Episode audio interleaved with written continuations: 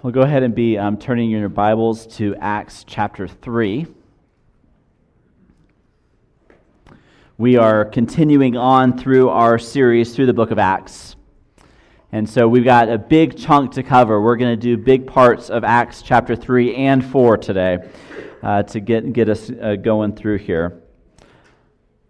Uh, there was a man, uh, Carl Valentine, who was a comedian uh, who performed during the early 1900s. Um, he was, uh, some called him the Charlie Chaplin of Germany. So he, he played in these silent films. You can imagine the kind of character that he was. Uh, there was one particular sketch that he did uh, where the curtain goes up and the stage is completely and totally dark until a single light comes down from a street lamp onto the stage. And in this sketch, he is walking in circles around this light looking for something. He is trying to find the key to his house that he has lost. And he is trying, looking and looking, and a policeman joins in and starts looking with him. And the policeman jumps in eventually and says, Are you sure this is where you lost it? And Valentine says, No, it's over there, but this is where the light is at. You know, sometimes we stay where the light is at instead of venturing out into places that may be uncertain, places that may be unsafe, places that may be unpredictable. We, we want to stay here because this is what I know. This is what can be seen. This is what is predictable. But the reality is there's something further out there that we're just nervous about getting to we're scared to get to. And so we're in this incredible story through the book of Acts. The story of, of this church that is forming around the resurrected Christ, this new community that is forming. And we see them taking these bold actions, all empowered by the Spirit. In Acts chapter 1, we have this image of the resurrected Christ telling them to wait for the Holy Spirit. And in their waiting, they don't just sit around and do nothing. There is this active waiting in which they are praying. And it's when they're in this upper room praying that the Spirit descends on them, and in not in a simple way. The Spirit comes blowing through this room like a violent wind, and, and fire comes down in tongues on each of them. And in this moment, these 120 disciples start speaking the native languages of everyone around them. And of course, this draws a crowd, a crowd that says, What does this mean? What is it that God is doing through this?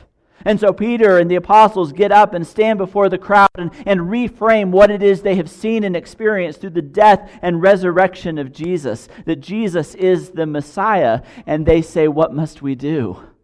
What must we do with this new reality? And Peter calls them to repent, to turn, to reorient their lives in a new way. And there are 3,000 people that respond and are baptized that day. And so this is an incredible high point of the story, but it doesn't end there. Last week we continued on to see how this community completely reframed how they reacted and lived together. Acts chapter 2 gives us this picture of a church that, that stands in stark contrast to the culture around it. Because of what they have experienced, they have devoted themselves to learning. They've devoted themselves to fellowship. They have devoted themselves to meals, eating with each other. They have devoted themselves to prayer. The gospel has completely changed their lives, and, and they are embodying that gospel in new ways. They're living out the gospel in this newfound community. And it's a life that is fully dependent on God, a life that is surrendered to the Spirit. Life as usual is done. Life as usual is interrupted because of the gospel. Lives are changed. And so their behavior is pulled into a totally new direction affecting how they relate to one another, how they care for one another, how they prioritize their time and their talent and their treasure. And as a result, the Lord added to their number daily those that were being saved. The church did not just stop with that growth of 3,000, it continued to grow. And so now our story today takes us to Acts chapter 3 continuing on. through This is a story that, that moves into the public sector. We have these gatherings in private rooms, and now we go into the temple courts. And the power of, of God to bring healing to some brings astonishment to others and threatening to others, threats to others. We see these reactions to God's work astonishment, anger, people whose interests are now being threatened. And so we don't really know what the timeline is. Is this the day after or a few days later? It says one day, Peter and John. One day. But we can probably assume that it's somewhat connected to this previous episode, that, that, that the people who were seeing Peter and John on this day in Acts chapter 3, they've experienced and witnessed the things that have been happening over the last several days. And so let's read through Acts chapter 3, starting in verse 1. One day, Peter and John were going up to the temple at the time of prayer at 3 in the afternoon. Remember, they devoted themselves to prayer and they devoted themselves to meeting in the temple courts. Here they are, devoting themselves to the temple in prayer. Now, a man who was lame from birth was being carried to the temple gate called Beautiful, where he was, to, was put every day to beg from those going into the temple courts. When he saw Peter and John about to enter, he asked them for the only thing he knew to ask for and that was money. Peter looked straight at him, as did John, but the man won't look at them. Peter said, Look at us. So the man gave them his attention, expecting to get something from them. And then Peter said, Silver and gold I do not have, but what I do have I give to you. In the name of Jesus Christ of Nazareth, walk. Taking him by the right hand, he helped him up and instantly the man's feet and ankles became strong. He jumped to his feet and began to walk. Then he went with them into the temple courts, walking and jumping and praising God. When all the people saw him walking and praising God, they recognized him. They know who this is. They have seen him coming in and out of the temple. As they come in and out of the temple, they have seen him on the outside every day. They recognize him as the one who sits begging at the temple gate called Beautiful, an ironic name for a place for a beggar.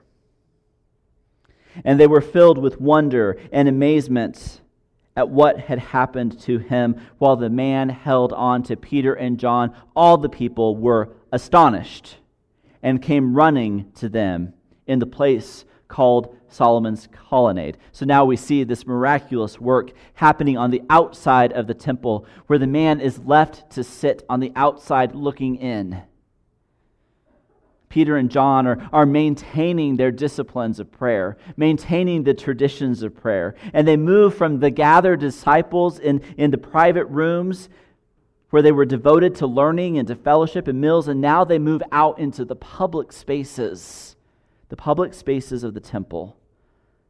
And they get to the gate, a gate called Beautiful and they encounter this tangible demonstration of insider versus outsider.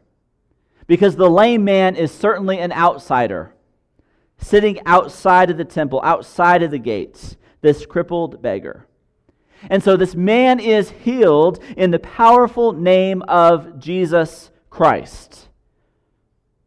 And it is the name of Jesus the name of Jesus, that is the direct link between the living and active God and his community here on earth. It is the name of Jesus that heals. It is the name of Jesus that is laid upon each and every Christian at baptism. It is the name of Jesus that gives authority to the disciples teaching and preaching. It is the name of Jesus that believers are ready to die for. It is the name of Jesus. And the people are astonished. After the man is healed, he jumps up and he goes into the temple. He's no longer left on the outside because not only does healing in Jesus' name allow him to walk, but healing in Jesus' name now brings him to be a part of a community. He's now an insider.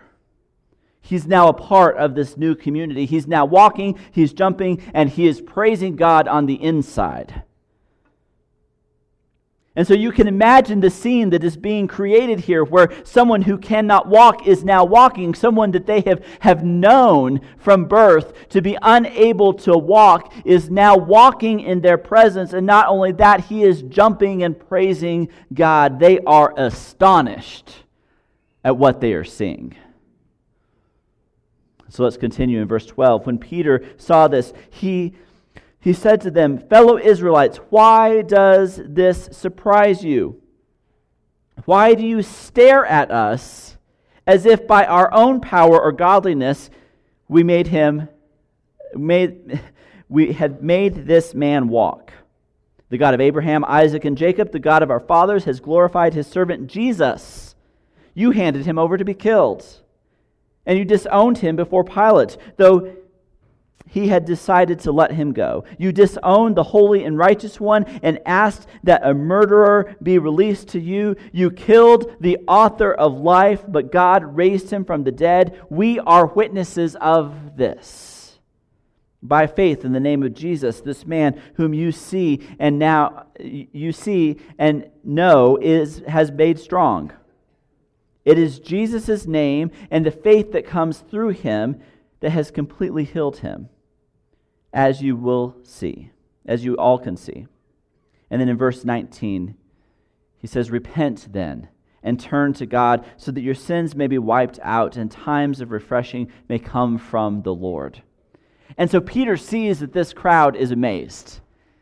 And he could just pause there and just let them be in awe of this miracle that's happened. But Peter jumps in and takes action. He speaks up. He, he works to reframe what it is that they're experiencing. He could have just let them, the man continue to praise God. He could have just moved on to the next thing. But he uses this as an opportunity to witness, uses this as an opportunity to, to declare the power of God, to bear witness. And so he begins this second major speech of Acts covering many of the points that he covered in the first one, primarily the death and the resurrection of Jesus and the call to repentance. And so Peter once again is explaining to the people what it is that they're seeing, what it is that they are experiencing. It's not just the healing of a lame man, but it's the healing of humanity that is happening through Jesus. And so he says, Repent, turn, Reorient your life to this new way of being. Redirect your life toward Jesus. So we could spend a lot of time here, but let's continue on. Starting in chapter 4, we're going to skip through the rest of Peter's sermon. Acts chapter 4, verse 1 The priests and the captain of the temple guard and the Sadducees came up to Peter and John while they were speaking to the people.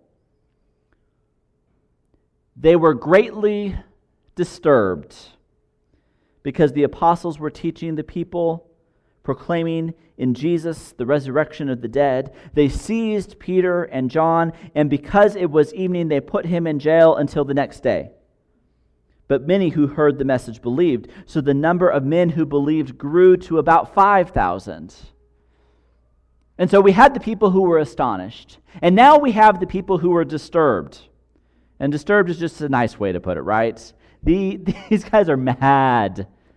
Here, here, here we have Peter and John, these uneducated country folk, coming in, teaching the people. That's problem enough there. Teaching the people, declaring that Jesus is the Messiah, declaring that Jesus has risen from the dead. This is not okay. This is not okay to be happening in their temple. Not when they're the ones in power, when they're the ones who can control what's being said. But they can chain up the people, but they cannot chain up the gospel. They can lock Peter and John up, but even with them being in prison, people are still believing. Everything's gone viral. You can't hold it all together. You can't keep it from happening. Verse 5 The next day, the rulers and the elders and the teachers of the law met in Jerusalem. they had Peter and John brought before them and began to question them, By what power and by what name do you do this? Now, these are the same leaders who just a couple months earlier put Jesus on trial and sent him off to be crucified. I think sometimes we read this story and we see it very disconnected from the scenes of the end of Luke, where we see the story of Jesus being arrested, put on trial, and crucified. But these two scenes are very much connected to one another. That Peter is standing in the same place that Jesus was being accused of things. The same place where Jesus is put on trial by these same leaders. And they say, By what authority are you saying these things? By what authority are you teaching and speaking? And so, what did Peter do the first time this happened? He fled. When Jesus is arrested, Peter runs. When Jesus is taken and put uh, in front of the authorities for trial, Peter goes and denies even knowing Jesus. He's at a distance, separating himself from Jesus. And here we have Peter in the same circumstance. And now we have a completely transformed person. Because now Peter is bold. Peter is courageous. Peter is the one speaking. And he is asked this question by the high priest On what authority are you doing these things? In verse 8, love this scene. Peter, of all the screw ups, Of all the people who make a misstep in their faith journey, it's Peter who says, filled with the Holy Spirit, rulers and elders of the people, if we're being called to account today for an act of kindness shown to this man, to a man who was lame and are being asked how he was healed, you're asking us this? Then we're going to tell you then know this, you and all the people of Israel. It is by the name of Jesus Christ of Nazareth, whom you crucified just a couple months ago. You crucified him, but whom God raised from the dead. And this man stands before you healed. Jesus, Jesus the one who was on trial here that you crucified. Jesus is the stone that the builders rejected, which has become the cornerstone. And salvation is found through no one else. For there is no other name under heaven given to mankind by which we must be saved. Now, can you imagine this scene? Peter standing before the authorities, standing before those with power, and saying, You want to know what authority this is done with? You want to know how this man was healed? It is by Jesus. Jesus, the one you crucified. What guts, what boldness what power of the Spirit to allow Peter to speak in such a way. Verse 13 When they saw the courage of Peter and John, realized that they were unschooled, ordinary men, they were astonished. First, the people were astonished by the healing of the lame man, and now they are astonished by the courage of Peter and John, and they took note that these men had been with Jesus. They know. It's only been a couple months removed. They know who Peter and John are. They know their relationship with Jesus. They know what has happened. And so, how can Peter be so bold? Is because we have seen the transforming work of the Spirit in Peter's life. It is through the power of the Spirit Verse 14 But since they could see the man who had been healed was standing there with them, There was nothing they could say. They can't deny it. Here is the evidence right here. This man they all know. So they ordered them to withdraw from the Sanhedrin and they conferred together. We don't really know what to do, so you guys leave the room so we can talk. What are we going to do with these men? They asked. Everyone living in Jerusalem knows they have performed a notable sign, and we cannot deny it. But to stop this thing from spreading any further among the people, we must warn them to speak no longer to anyone in this name. We want this thing to stop. We don't want it to spread any further. So, our solution is going to be to command them to stop speaking. Then they called them in again and commanded them, Stop speaking in the name of Jesus. But Peter and John, which is right in God's eyes? To listen to you or to listen to God? You be the judges. As for us, we cannot help speaking about what we have seen and what we have heard. And so you can imagine kind of ruffled up and trying to pull themselves together and compose themselves. And after further threats, they let them go, whatever those threats were. You better not do that. They could not decide how to punish them because all the people were praising God for what had happened. For the man who was miraculously healed was over 40 years old. A full generation of people knew this man and knew that he had been lame and now he could walk. And so now the powerful, those in authority, these rulers, they don't know what to do. They have this message of Jesus that is spreading uncontrollably. And they're doing everything that they can to hold on to their power. And they are stunned. And so they just tell them, don't do it anymore. And Peter's like, um, who am I going to listen to? Am I going to listen to the authorities around me? Am I going to listen to the culture around me? Am I, or am I going to listen to what's safe? Am I going to stay in that light? Or am I going to go where it's dangerous?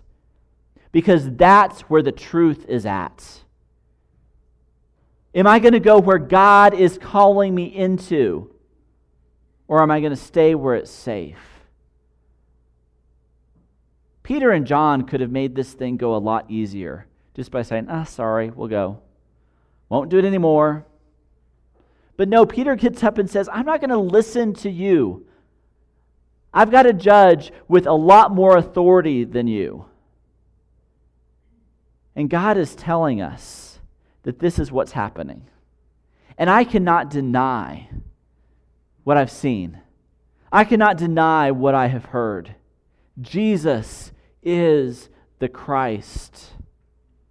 Jesus is the Messiah. And you can deny that, and you can try to explain it away, and you can try to brush that under the rug, but it's still the truth. And that's the truth that I will boldly proclaim. And so, verse 23 Peter and John are released and they go back to their own people. They tell them everything that's happened. And so, when they heard this, what did they do? They raised their voices together in prayer to God. And there's this incredible prayer of the believers here. That after this persecution, after this difficult place, after the Spirit has filled Peter and John and allowed them to speak in this way, they pray to God and they say, Sovereign Lord, you make the heavens and the earth. You're the one who's in control. You spoke by the Holy Spirit through your servant David. Indeed, Herod and, and Pontius Pilate met together with the Gentiles and they, they had Jesus crucified. Verse 29 Now, Lord, consider their threats and enable your servants to speak your word with great boldness.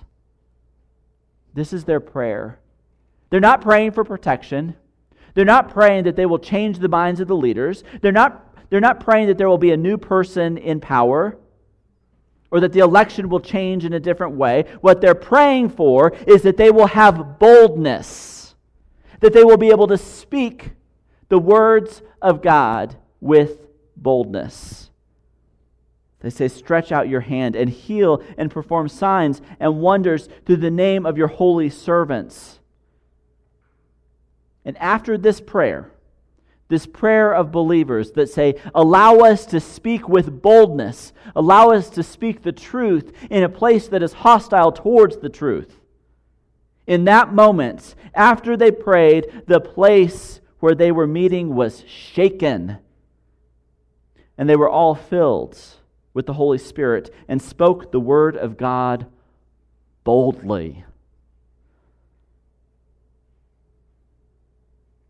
And so here we have this new community coming together, now being threatened, now being persecuted. But they don't try to do it alone. There's this larger community of believers around them. They can't stand strong as an individual, they can't stand strong alone. And the moment they find, uh, they come back and, and, and report to them everything that has happened, what is their immediate response? Their immediate response is to pray. That in the midst of what is going on, in the midst of the crisis, in the midst of the uncertainty, in the midst of the darkness and, and the, the attacks, their response is to pray. Prayer is the first and the greatest response. And so, as a family, as a community of faith, we should be turning each other toward God in prayer. When there is a crisis among us, we should be turning to prayer. When there's difficulties among us, we should be turning to prayer. When there's need for healing, we should be turning to prayer. When there's divisiveness and confusion, we should be turning to prayer. Where there is fear, we should be turning to prayer. Where there's hurt, we should be turning to prayer. The church prayed. And so, as we wrap up, here's a few different takeaways as we look through this whole story. First, this episode started with a simple act of compassion. There was a man sitting outside of the temple, sitting outside of the gates, and in this momentary act of compassion, it set into motion all of these other things. Peter and John were on their way to do something else. They were on their way to go into the temple and pray. But they paused, they took time, and they acted compassionately towards this lame man. Second thing we see is the testimony of this lame man, this testimony of a changed life. Here we see everything snowballing this viral spreading of the gospel. First, it was in this act of compassion, and now it's the testimony of a changed life that this man is, is jumping up and down. He is celebrating what God has done, and it is his changed life that people see and are in astonishment of.